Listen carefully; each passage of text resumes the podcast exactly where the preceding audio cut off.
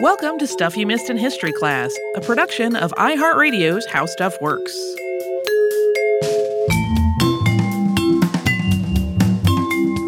Hello and welcome to the podcast. I'm Holly Fry. And I'm Tracy V. Wilson. Tracy, everybody's heard the name Ernest Hemingway. I think most people have at least heard of him. Yeah, they may not have read his work, or maybe they did. Uh, and his life is pretty well known and well documented because he was so famous even in his own time. But his brother is another story. But Leicester, and that is spelled the same way that the city in England is spelled, but it is pronounced Lester similarly, much younger than his famous sibling, has quite a story of his own. And it is, as you'll see, a life very much lived in relation to his brother. In some ways, his identity growing up was I'm Hemingway's little brother. We're going to talk about the biography that he wrote about Ernest, and really anything about himself is through the lens of how his brother influenced him or how it related to his brother. It really was not until after Ernest Hemingway's death that Leicester made his boldest moves in life. Uh, and we're going to talk about all that. As a heads up, as you may or may not know, if you know any details about Hemingway's life and the Hemingway family, there are going to be several instances of suicide that we talk about in today's show. Not in great detail, but they do come up as elements that happen along the way. So, when Leicester was born on April 1st, 1915, his brother Ernest, who would become just wildly famous, was already 16 years old. The family was living in the Oak Park suburb of Chicago at the time. The oldest of the Hemingway siblings was their sister Marcelline, who was born a year before Ernest in 1898. They also had two more sisters Ursula, born in 1902, and Madeleine, who was called Sunny, born in 1904. Another daughter, Carol, came along in 1911. So Leicester was the baby of the family, also unplanned. His father was Clarence Edmonds Hemingway, and his mother was Grace Ernestine Hall. The Hemingways were supporters of the arts and of missionary efforts, and Clarence founded a local chapter of the Agassiz Society, which was focused on collecting and studying natural objects. So they were also very interested in science and the natural world. Clarence was a doctor, and he worked for several insurance companies as their medical examiner while also leading the obstetrics department at Oak Park Hospital. There's a, a, moment in the biography Leicester wrote that he was also working for a dairy as like their physical exam guy for their employees. And Grace had been on the cusp of what could have potentially been a pretty successful career as a singer when she decided to give that up and instead marry Clarence and start a family. And that is something that, according to Leicester, nagged at her for the rest of her life as she wondered what could have been. According to Leicester's biography of his brother, which we'll talk about later in the episode, Ernest was very much a father figure to his much younger sibling. Ernest did everything from changing Leicester's diapers to teaching him how to shoot and fish and fight. He also gave his little brother one of a lot of nicknames that he would use throughout their relationship. That was the Baron. Grace was also assisted by a number of nurses and servants. She was not particularly interested in the more domestic aspects of family life. They were able to afford help, sometimes hiring students on summer breaks to assist them. Yeah, Grace was not so interested in cooking and uh, housework. And I mean, if you can afford help to do that and you don't like to do it, go you. Uh, in his very young years, Leicester saw his older brother start his career as a writer, taking his first job as a police reporter at the Kansas City Star through a family connection. And then uh, Ernest moved quickly on to joining the American Red Cross Field Service to join the war effort during World War One. Ernest had actually wanted to go straight into the war from school, but their father forbade it. Uh, it is very clear through all of this, and really the entire biography that he wrote, that Leicester idolized his big brother. Ernest was injured by a mortar shell while distributing cigarettes and chocolate to the men on the front lines in Italy during the war. He managed to carry an injured soldier on his back to the aid station before he passed out, and that was a feat that was made even more impressive because he was hit by two bullets from a machine gun along the way. His legs had also taken most of the blast from the mortar. For years, this incident grew in its telling in public circles, and it was something that Ernest seemed to even encourage in not correcting any of them. But Leicester, in writing about it, set the record straight that his brother had not taken hundreds of bullets to the groin or had any kind of mental or emotional breakdown as a result of this incident.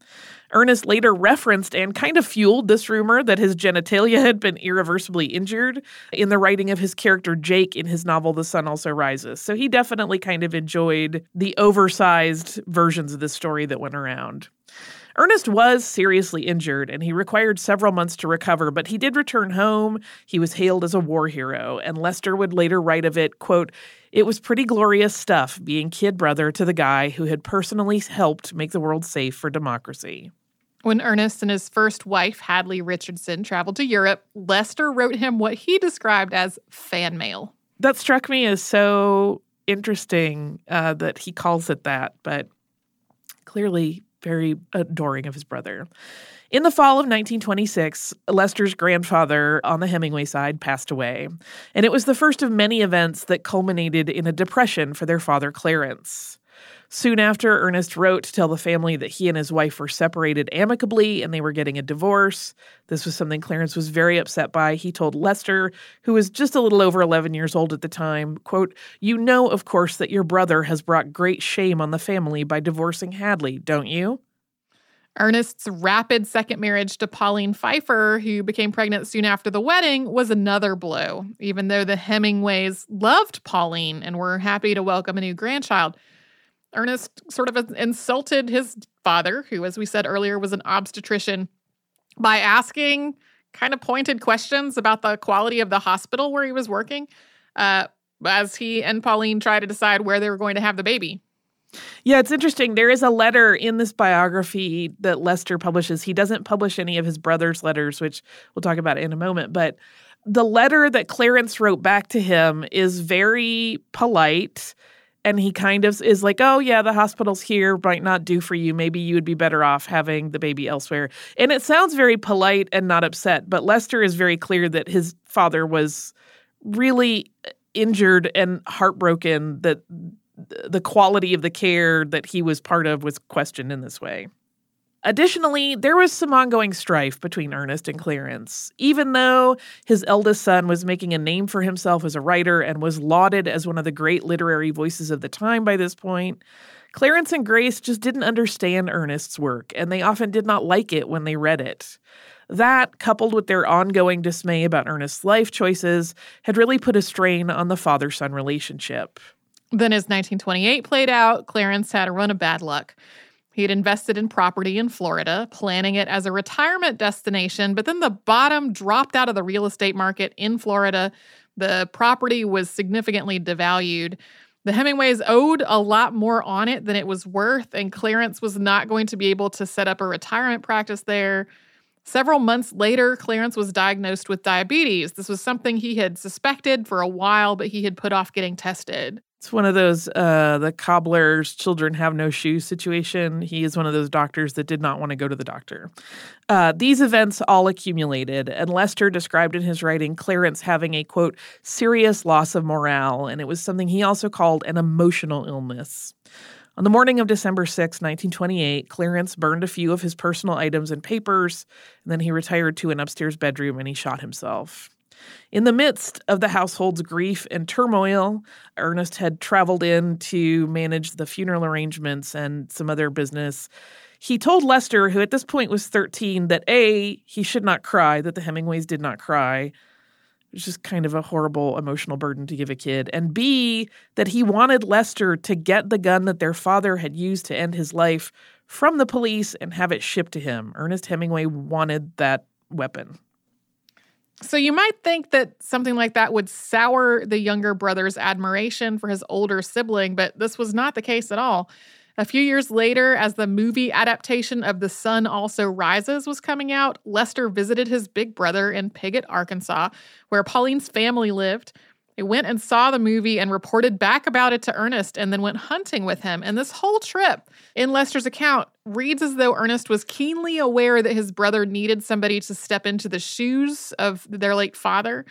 And the two of them talked about their family. Ernest made sure that Leicester had enough money. Yeah, it's interesting. Uh, Ernest did not want to go see the movie, but he did want to hear if it was okay. So that's why he sent his other. Uh, and this relationship, to be clear, was also something that benefited Ernest.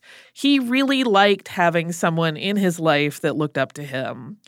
Leicester later wrote, quote, Ernest was never very content with life unless he had a spiritual kid brother nearby. He needed someone he could show off to as well as teach. He needed uncritical admiration. If the kid brother could show a little worshipful awe, that was a distinct aid in the relationship. I made a good kid brother when I was around, but I couldn't be around regularly. We'll talk more about the relationship between the Hemingway brothers as Leicester grew into adulthood after we take a quick sponsor break.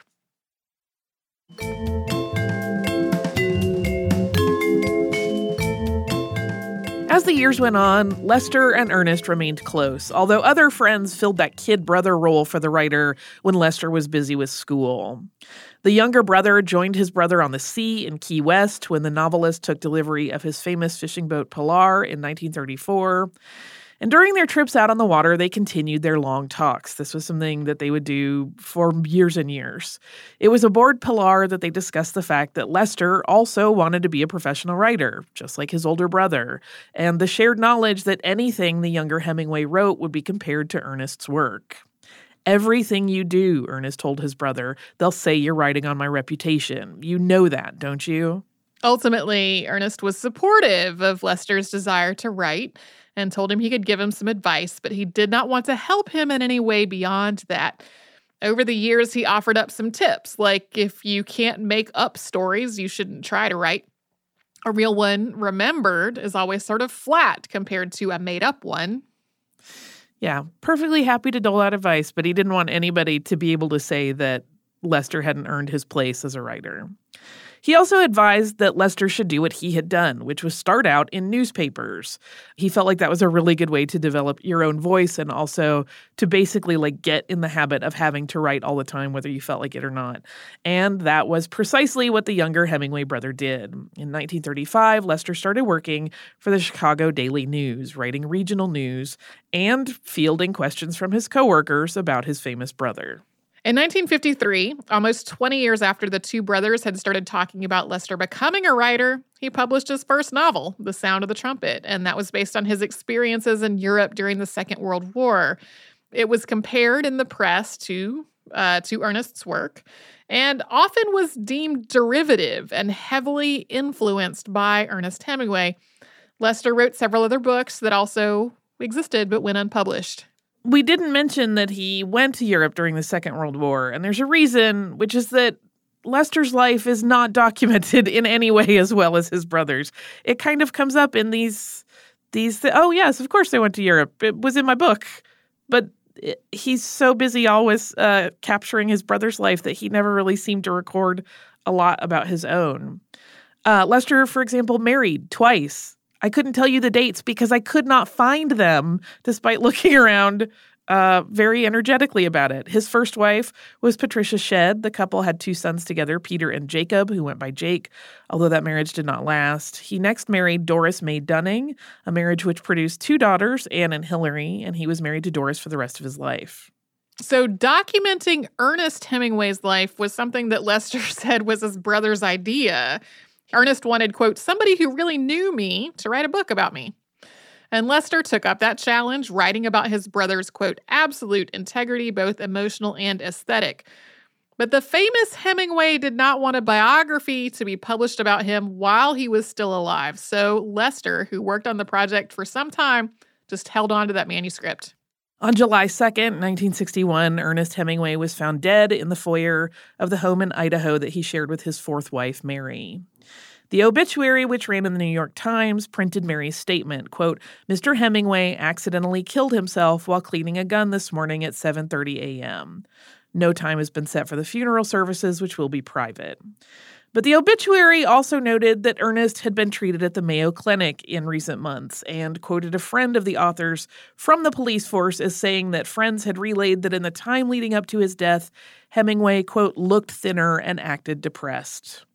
The coroner also gave a quote in this obituary story that stated, quote, I can only say at this stage that the wound was self-inflicted. The wound was in the head.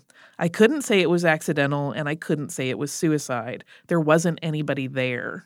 Leicester's book was published eight months after Ernest's death, titled simply My Brother, Ernest Hemingway, and it was dedicated to his wife, Doris. The opening of the book offers so much insight into the reverence for Ernest that his brother had. It reads, quote, The conversations recorded in this biography are as accurate as I could make them. I did not have a tape recorder and I do not possess total recall. But my own notes, ship's log, and memory enabled me to reproduce many conversations. In writing dialogue, Ernest polished, edited, and was the supreme master of this art. In presenting Ernest's conversations, I have been mindful of the obligations of a brother, a friend, and a biographer. Ernest did not favor the publication of his letters, so they have not been reproduced here. He regarded all biographies as unlucky during the subject's lifetime. Yet at the end of the last letter I had from him, he wished me luck with this book. Leicester acknowledged the version of his brother's death that Ernest's wife Mary had shared with the press, that it may have been an accident rather than an intentional effort to end his own life. But Leicester also attributes full intention to his brother's actions. He wrote really candidly about his brother's depression, his sadness at having lost several friends, and during that time at the Mayo Clinic, he was undergoing electroshock treatments. He also notes in the text that Ernest was, unlike any author before him, mourned globally as though he had been a statesman rather than a writer. Leicester's biography of his brother was well received, and it is still read today by Hemingway enthusiasts. And it is definitely an adoring picture of the man, and it is filled with a lot of stories about them hunting and fishing together, uh, a lot of details regarding all of that. Not the best read for people who might be squeamish about the details of such activities. Okay, so we're going to go ahead and stop for a sponsor break because after his brother's iconic life had ended, Leicester made some really bold decisions of his own. We will get to that right after a sponsor break.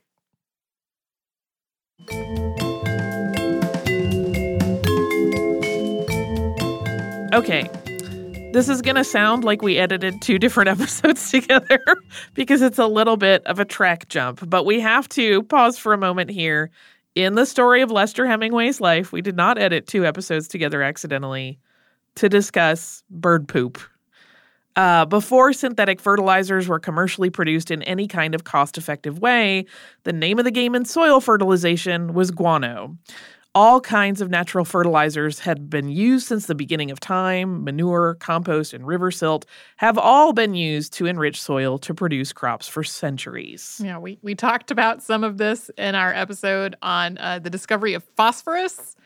Yeah. And uh, guano, in this case, seabird excrement rather than bats, was used in the Andes and the Peruvian coast, as well as other areas to enrich the soil it became really coveted by a lot of countries in the 19th century, and this was a significant part of several conflicts. The First and Second Wars of the Pacific, which started in 1864 and 1879, respectively, were fought over occupation and exploitation of South American territories that were rich in a lot of resources, one of them being guano. But before either of those conflicts, in 1856, the U.S. Congress passed the Guano Islands Act. Seabirds, particularly in places where their colonies have been allowed to flourish without humans getting in the way, produce a lot of very rich fertilizer. The US in the 1850s did not have a whole lot of islands with productive seabird populations to fill this need, so this federal law was intended to generate territory that would give them access to this natural resource.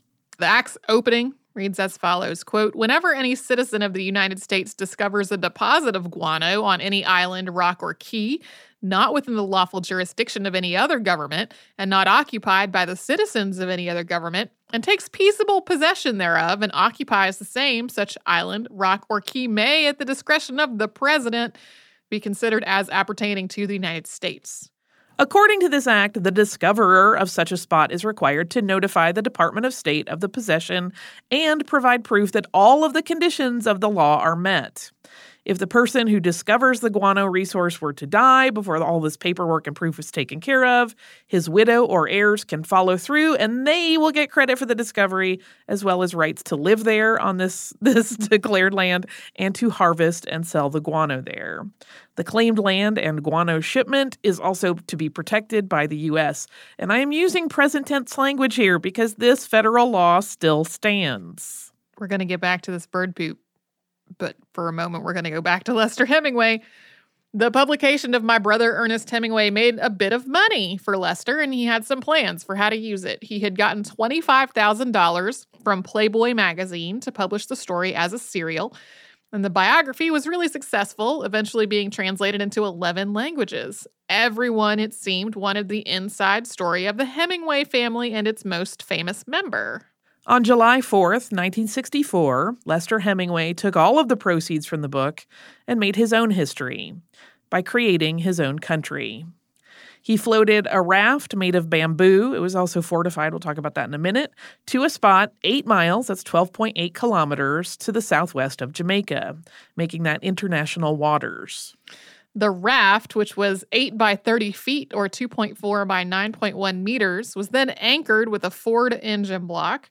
It was fortified with pipes and steel, and Leicester Hemingway declared that this raft was an island he further claimed that half of this island was the brand new country of New Atlantis, but the other half, he said, was claimed for the United States under the Guano Islands Act, which at that point was more than 100 years old. The Guano Islands Act made it possible for Leicester to gain the protection of the U.S. government over his new country simply because his man made island was so small that there would be no way to really cordon it off as two separate entities in any sort of practical sense. So uh, he wrote a constitution for New Atlantis, sort of. He actually just used the exact wording of the U.S. Constitution, but he subbed in the name New Atlantis everywhere the original document had said United States. Seven months after claiming this new territory, which was a republic, Leicester held elections. The resident voters of New Atlantis were Leicester, his wife Doris, their two daughters, PR specialist Edward K. Moss, and Julia Cellini, who was Moss's assistant. Leicester was elected president in a unanimous vote, and then all of this the Declaration of New Atlantis, the elections, Leicester's constitution all of that was covered in the press. Leicester gave quotes to reporters that his new country was peaceful and had no intention of threatening its neighbors, and that he did not know of any laws forbidding starting your own country.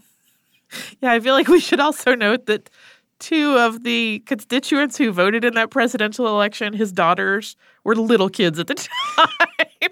so voting rights were uh, conferred at a very young age. There was also currency for New Atlantis, which was, in case you're wondering, named after the uh, Francis Bacon idea. New Atlantis commerce was done in scruples, which appeared to be just items scavenged from the sea, such as fish hooks and shark teeth, etc.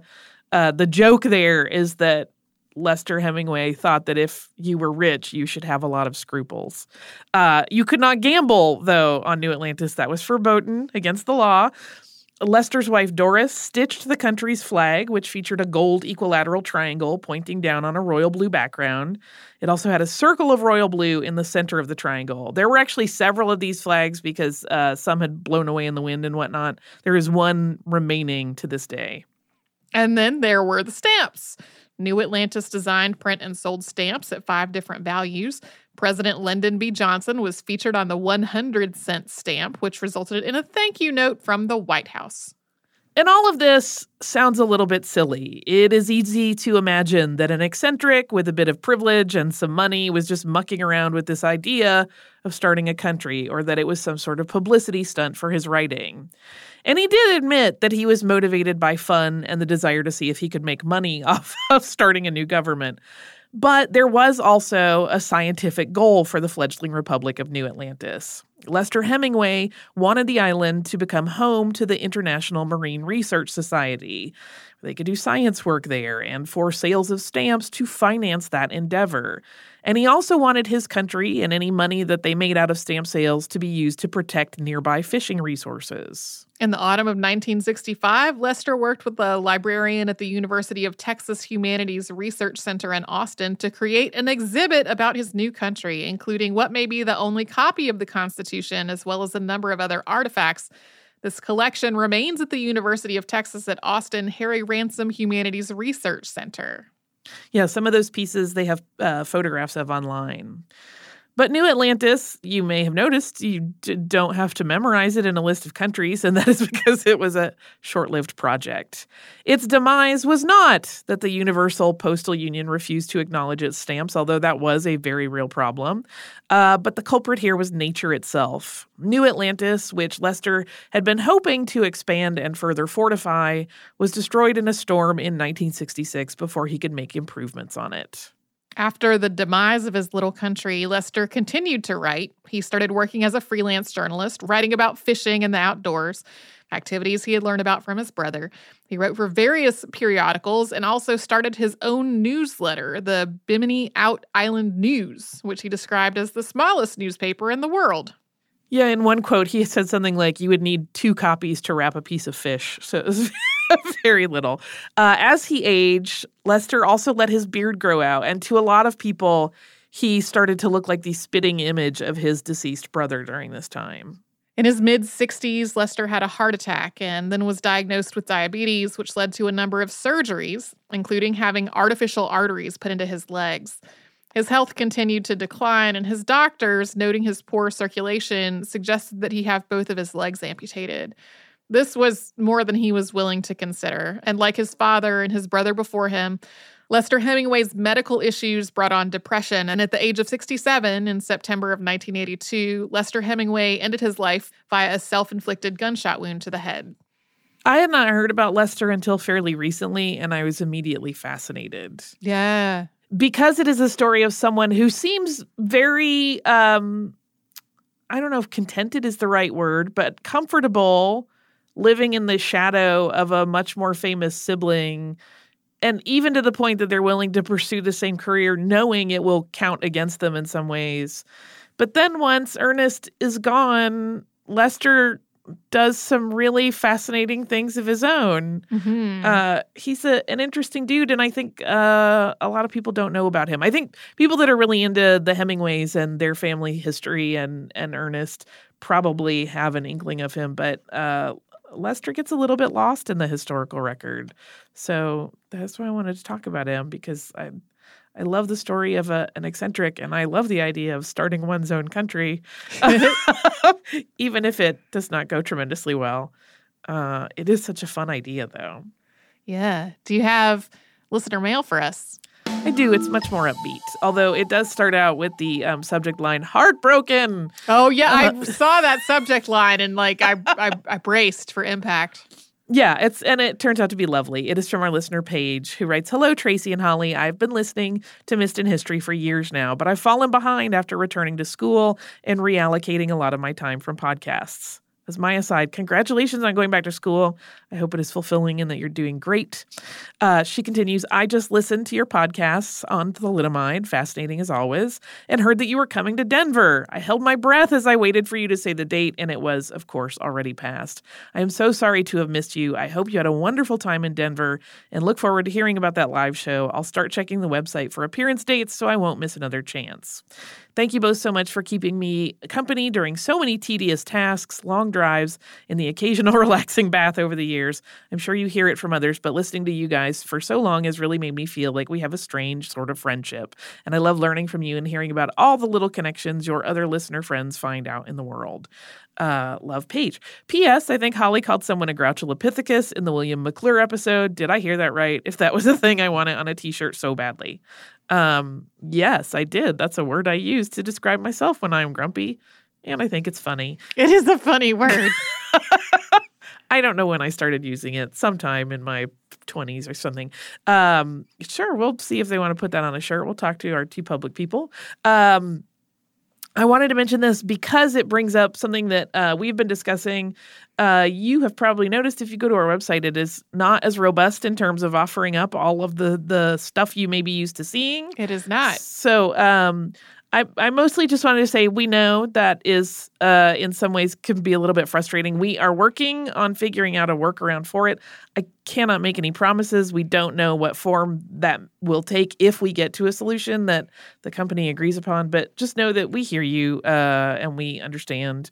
We Yeah. will, I think, probably as a matter of course, we might start when we have appearances or trips coming up. We might start just uh, doing a quick little announcement of them, maybe at the end of listener mail or something along those Yeah. lines, just to keep everybody posted. We do have one appearance coming up that I can talk about right now. I think you should. I will talk, and then I will get back to the website thing because I. so Sunday, July fifth, we are coming back to Quincy, Massachusetts, to Adams National Historical Park for a live show, two p.m. I am not 100% sure yet whether it is up on the Adams National Historical Park website, but that's still quite a ways away in terms of time. People have plenty of time to work on it. I'm sure we will mention it again. So, again, back in Quincy, Massachusetts again, Sunday, July 5th at 2 p.m. that day for afternoon Yeah. show. We had such a great time last time around that I Yeah. can't wait. Hopefully, our live show will not fall into the Adams Triangle in terms of recording it like last time. Um, but even, even if something goes wrong with the recording again, we'll do a studio version of that episode. Uh, back to the website. I uh, totally understand how frustrating uh, it has been for folks who were using that to get to our show notes or to have a searchable archive of every episode ever, which is like a thing that I said in every episode of the show for years. Um, so yeah, we totally understand that the website change has been frustrating. Um, it was something that was outside of our control, and I think it's also something that some people have interpreted as kind of nefarious. But really, it was just a product of uh, our podcast. It was initially part of a company called How Stuff Works. Over the years, How Stuff Works, uh, before we started doing podcasts, was sold to Discovery Channel after Discovery Channel, after we were part of Discovery Channel, that's when we started doing podcasts. And then in the s- time span after that, we were sold two more times, spun off into our own business, and then sold again. And our website was like on architecture from an other, another company that like doesn't own us and isn't part of the show anymore. Yeah. So like it had to move to iHeartRadio, which we have been part of for now more than a year. Like Like a That's- year and a half. a totally different company had been supporting our website all that time. So uh, I think folks have just, some folks have been like, I can't believe they did this to you. And really, like, it was just a business thing that had to happen. You, you cannot, if you're a business, just continue indefinitely to support a totally different business's website. Yeah, it's um I always tell people because this comes up I think in in fandoms for many things. I'm very active in Star Wars fandom it comes up there. When something happens people want to attach meaning or intent to it that makes it a little more exciting or dramatic, but really often if you, it's an Occam's razor, the most boring, mundane explanation is probably the realest Yeah. one. Because uh, in business in particular, there are a lot of boring, mundane logistics that just have to be handled and those often lead to situations like the one we find ourselves in Yeah. at the moment. So, again, as as Holly said, we are actively working on getting a solution that will like at least have our show notes and things available for folks. And in the meantime, if you need some show notes, send us an email and we will see if we can help you out, like within reason.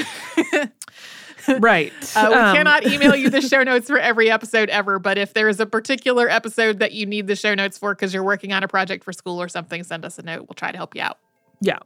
Uh, yes. so thank you for all of your patience in in dealing with that. If you're, I know, particularly for educators that often use the site in their classroom, it's been a little bit frustrating. So we continue to work on it. Again, it's it's a mundane, boring logistics thing, but then creates some difficulties figuring out a solution. So bear with us and and thank you for your patience up to this point. If you would like to write to us, you can do so at historypodcast at iheartradio.com. You can also find us everywhere on social media as Missed in History. If you would like to subscribe to the show, that sounds just delightful to us. Do it at the iHeartRadio app, at Apple Podcasts, or wherever it is you listen.